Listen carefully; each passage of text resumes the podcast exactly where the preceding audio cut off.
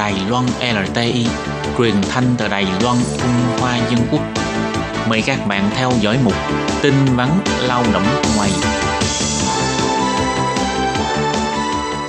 Khi Nhi và Thúy Anh xin chào các bạn, các bạn thân mến. Sau đây xin mời các bạn cùng đón nghe phần tin vắn lao động. Trong phần tin vắn lao động của ngày hôm nay, Thúy Anh và Khiết Nhi xin mang đến cho các bạn hai thông tin như sau. Thông tin thứ nhất, chuyên án thu đông phòng chống dịch COVID-19 bắt đầu thực hiện từ tháng 12. Tất cả mọi người nhập cảnh đều phải có báo cáo xét nghiệm PCR âm tính.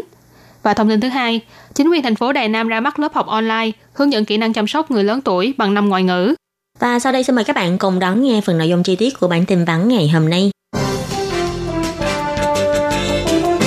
Tình hình dịch COVID-19 trên thế giới vẫn đang tiếp tục căng thẳng. Cộng thêm sắp vào mùa thu đông, Trung tâm Chỉ đạo Phòng chống dịch bệnh Trung ương tuyên bố, từ ngày 1 tháng 12 sẽ khởi động chuyên án phòng dịch thu đông, dù là với hành khách mang quốc tịch nào hay đến Đài Loan vì mục đích gì. Khi đến Đài Loan đều phải có báo cáo xét nghiệm PCR âm tính virus COVID-19.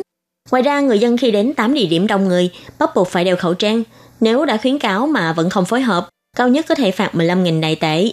Trước ngày 1 tháng 12, công dân Đài Loan và người nước ngoài có thể cư trú khi nhập cảnh đều được miễn nộp giấy chứng minh xét nghiệm PCR âm tính. Bắt đầu từ ngày 1 tháng 12 đến ngày 28 tháng 2 năm 2021, chính phủ sẽ tăng cường quản lý biên giới. Hành khách nhập cảnh hoặc quá cảnh tại sân bay Đài Loan, dù là công dân Đài Loan hay người nước ngoài, và nhập cảnh Đài Loan với mục đích gì, đều phải có bản báo cáo xét nghiệm PCR âm tính với virus COVID-19 trong vòng 3 ngày trước khi lên máy bay thì mới có thể lên máy bay nhập cảnh Đài Loan. Việc này sẽ do Bộ Giao thông Đài Loan giám sát và chỉ đạo các doanh nghiệp hàng không thực hiện. Nếu hành khách đến Đài Loan bị phát hiện kết quả xét nghiệm không đúng với sự thật, hay từ chối, né tránh, gây trở ngại cho công tác phòng dịch liên quan, sẽ bị xử lý theo điều 58 và 69 theo luật phòng chống bệnh truyền nhiễm, xử phạt 10.000 cho đến 150.000 đài tệ. Còn nếu là báo cáo xét nghiệm không đúng với sự thật, thì sẽ bị truy tố theo một tội ngụy tạo giấy tờ. Ngoài ra, để tăng cường việc khuyến khích người dân đeo khẩu trang tại những nơi có rủi ro lây nhiễm bệnh cao, bắt đầu từ tháng 12, khi đi đến các cơ sở điều dưỡng y tế, bao gồm nơi đông người như bệnh viện, phòng khám và trung tâm hộ lý, trung tâm phúc lợi người lớn tuổi, dịch vụ chăm sóc lâu dài, trung tâm phúc lợi người khiếm khuyết vân vân, phương tiện giao thông đại chúng, trường học, nơi tham quan triển lãm và thi đấu, giải trí nghỉ dưỡng, nơi thờ tín ngưỡng tôn giáo, văn phòng cơ quan nhà nước vân vân đều bắt buộc phải đeo khẩu trang nếu vi phạm và không nghe theo khuyến cáo tức là đang vi phạm khoảng 611 điều 37 luật phòng chống bệnh truyền nhiễm sẽ bị xử phạt từ 3.000 đại tệ cho đến 15.000 đại tệ.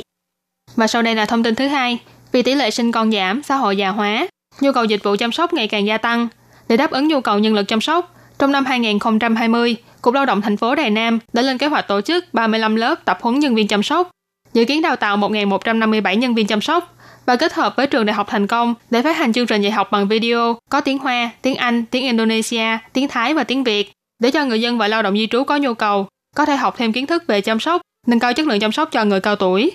Thành phố Đài Nam có khoảng 300.000 người lớn tuổi, chiếm khoảng 14% dân số Đài Nam. Cục trưởng Lao động Đài Nam Vương Hâm Cơ bày tỏ, vì nhu cầu nhân lực chăm sóc ngày càng cao, năm nay Cục Lao động Đài Nam đã cho tổ chức 35 lớp đào tạo nhân viên chăm sóc, để hàng năm đều sẽ có thêm hơn nghìn người tham gia vào ngành chăm sóc người cao tuổi.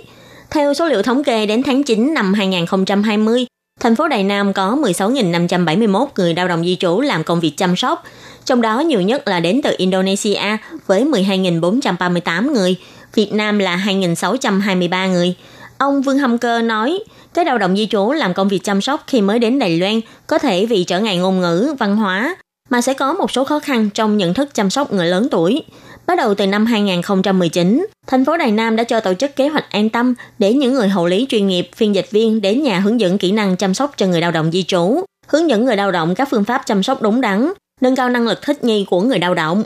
Cục Lao động năm nay đã hợp tác cùng với trường đại học thành công đưa ra chương trình học tập kỹ thuật số về chăm sóc người lớn tuổi bằng năm ngôn ngữ khác nhau để cho lao động di trú đến từ các quốc gia khác nhau có thể thông qua chương trình dạy học online này nâng cao kỹ năng chăm sóc, Chương trình này do Trung tâm Quảng bá Giáo dục Trường Đại học Thành công và Rotary Group Đông Bắc cùng thực hiện. Ghi hình những bài giảng về chăm sóc người lớn tuổi bằng tiếng Hoa, tiếng Anh, tiếng Indonesia, tiếng Thái và tiếng Việt. Có thể thông qua website của Trung tâm Quảng bá Giáo dục Đại học Thành công để học tập.